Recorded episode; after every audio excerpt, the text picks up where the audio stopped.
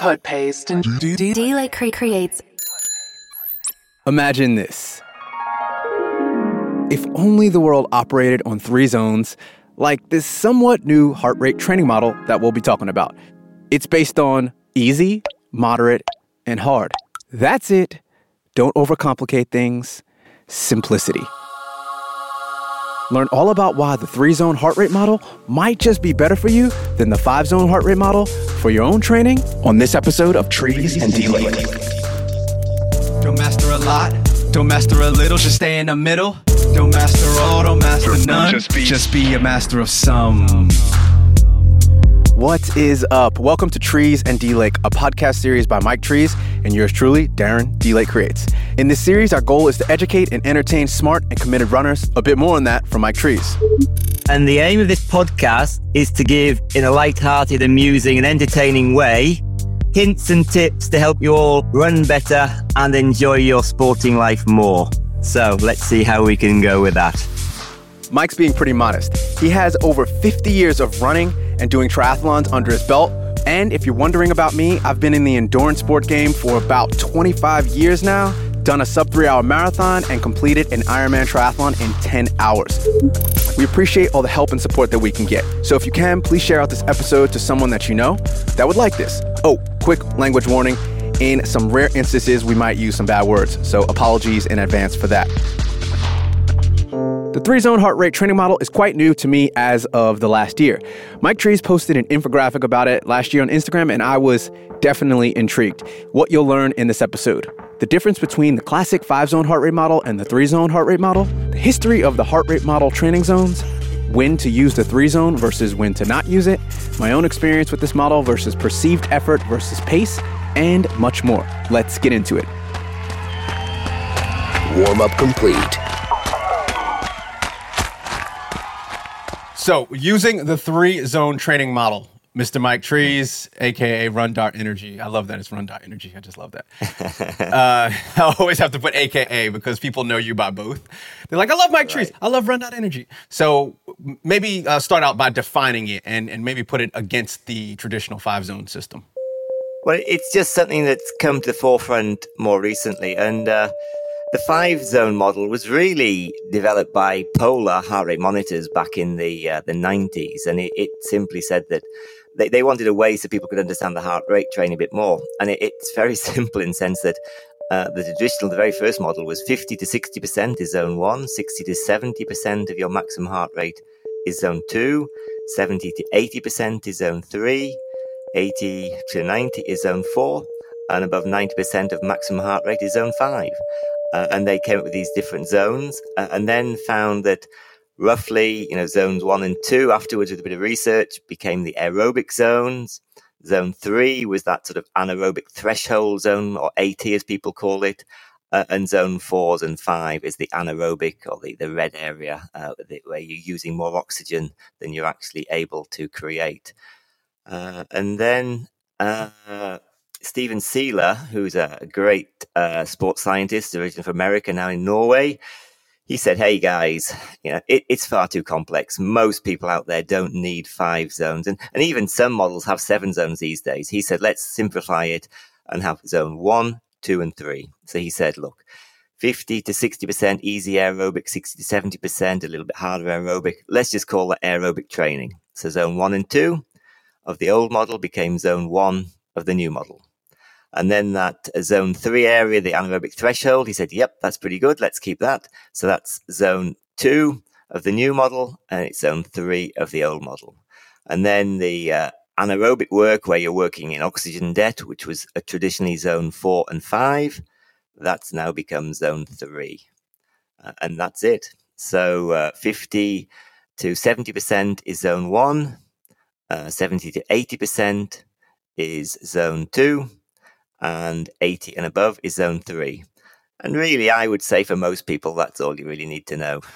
Keep it simple. All right, so I guess you you've pretty much answered. So this is based on heart rate. Is this this is not perceived effort or pace, correct? No, so the these zones are always based on heart rate. So Okay. if you do something based on pace and effort, we use what's called the Borg scale of perceived exertion, which traditionally is it's used in hospitals. It's still a very valid scientific tool. Researchers use it a lot. I use it a lot, uh, and that's traditionally based on a score of one to twenty. So one to twenty is you know uh, balls out, max. You're absolutely pushing yourself to the limit, uh, and uh, perceived effort of one. You're probably lying in bed thinking, "Yeah, this is an easy day," and, and everything in between. So for me, for example, I've simplified it from a, a scale of 1 to 20 to 1 to 10. It just makes it easier. So an easy run might sit at a perceived effort of 3 out of 10. So I'm running along and I think, mm, uh, is this hard? No, it's quite easy on a scale of 1 to 10, with 10 being the hardest. I'd say this is about 3 out of 10. So then I think, yeah, that's an easy run. Uh, a, marathon race pace might start off at about a 5 out of 10. Uh, and as the race goes on, it gets harder and harder. And so you're crossing the finish line somewhere probably like 10 out of 10 because it just everything hurts. It's so painful. Uh, but that's the perceived scale and it's separate from heart rate training. Just to clarify, it can be used in conjunction with heart rate training because uh, although heart rate gives you what your heart is doing, often it's, it's good to have a, a perceived effort, what you feel like when you're training as well. Yeah, I, I actually, funny enough, I'm on the um, I really like the the five zone model for for perceived effort. One personally, where I'm just like, you know, I'm like, what does this feel like? And I'm like, oh, it's a three out of five, just because the ten scale, it always gets murky. It's like, what's a four? What's a five? And you know, like it's, mm-hmm. it's kind of like, oh, it's a four point five, and now it's basically you do points, and now it's a twenty point scale once you start doing. It came the other way around. Traditionally, it was 20. That was the, the Borg scale was developed. It's come down from 20 to 10. But yeah, I mean, if you're doing, uh, for example, a, uh, a four out of ten, you know that's probably you know uh, you know if you're doing yours, it's like a, you know it's uh, it, it, gets more complicated. Uh, a five out of ten in yours, where would that fit? Two and a half. yeah, I guess. Yeah, I guess. Yeah, I don't, can't split it. I'm always like it's either two or three. But I mean, it's just like a personal thing where I'm like, yeah, whatever the thing is. Yeah. Agreed. It, whatever works for you. All right. So we just touched on, uh, you know, you saying most people should probably use perceived effort and probably pace as pace is more hmm. objective, mm. um, especially when you know you're on a flat course or you know the course. Uh, when should you use the three zone model, and when should you not use it? So let's let's step away from perceived effort and pace. Let's throw those away. We're just focusing on heart rate for whatever reason. You know, your coach says you have to do this heart rate. Your doctor says you have to do this heart rate. When should you use it, and then when should you just say I'm not going to use it?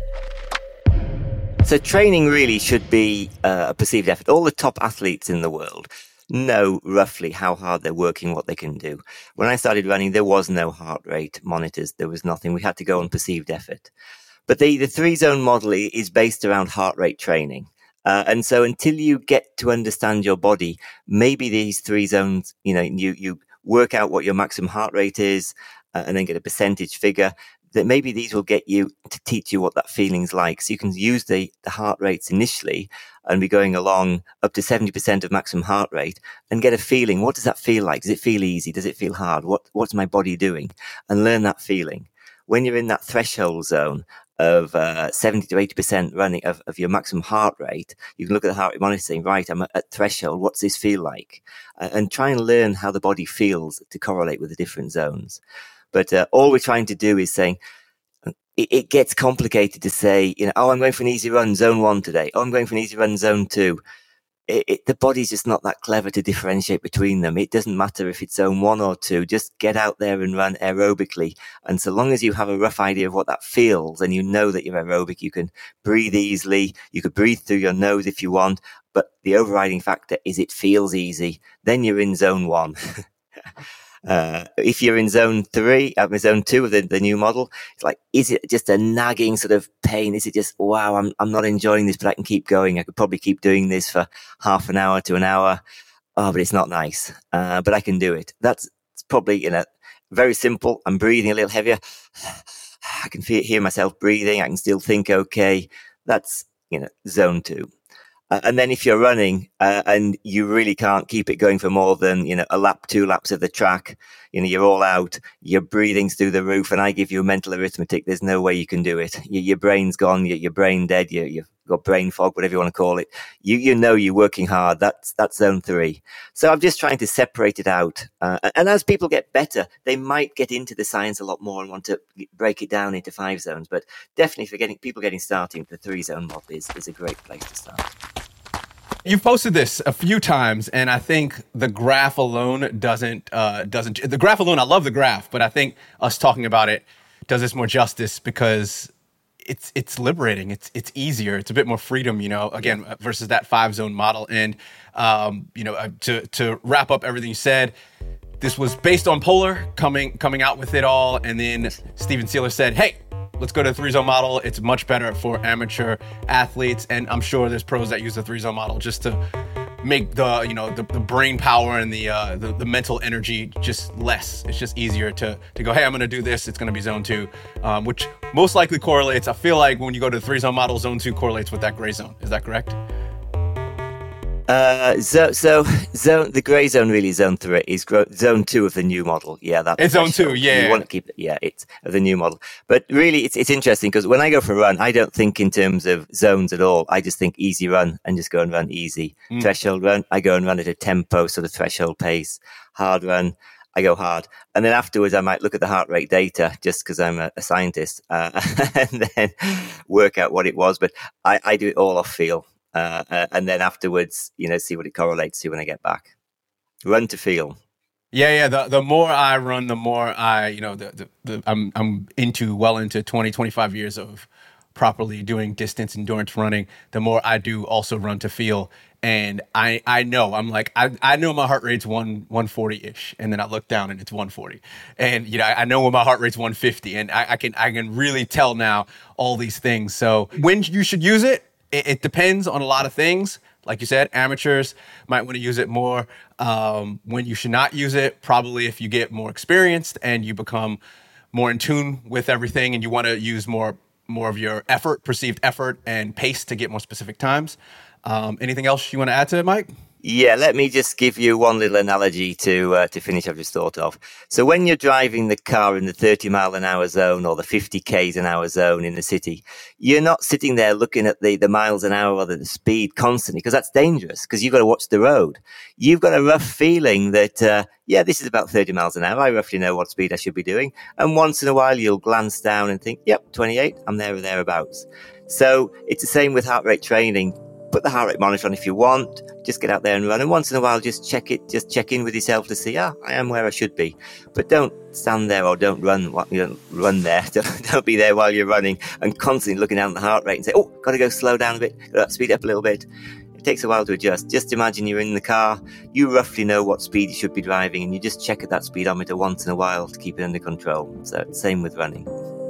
I love that there's so many car analogies for uh, for endurance sports and especially for running. we, we can keep going down the list, and I'm sure we'll have a whole lot more as we continue and you listen to this podcast. Excellent. Let's go.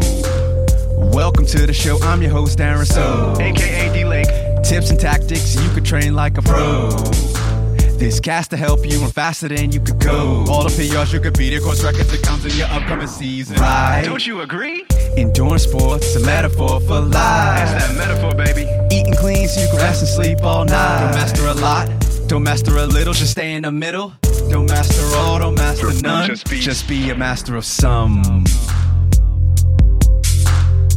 Is the health and fitness internet too much sometimes? Too many conflicting articles and videos that confuse you on how to train and eat right? Or you don't have time to just read and watch everything about, I don't know, the new trends on carb cycling for trail running? Don't worry, we'll take care of all that for you. Sign up for our free email newsletter, Three Thing Thursday. One, two, three. We'll put three perfectly curated and created things in your inbox for better living and training. Go to dlakecreates.com slash TTT. We do the hard, time consuming work and scour the health and fitness internet's deepest and darkest corners.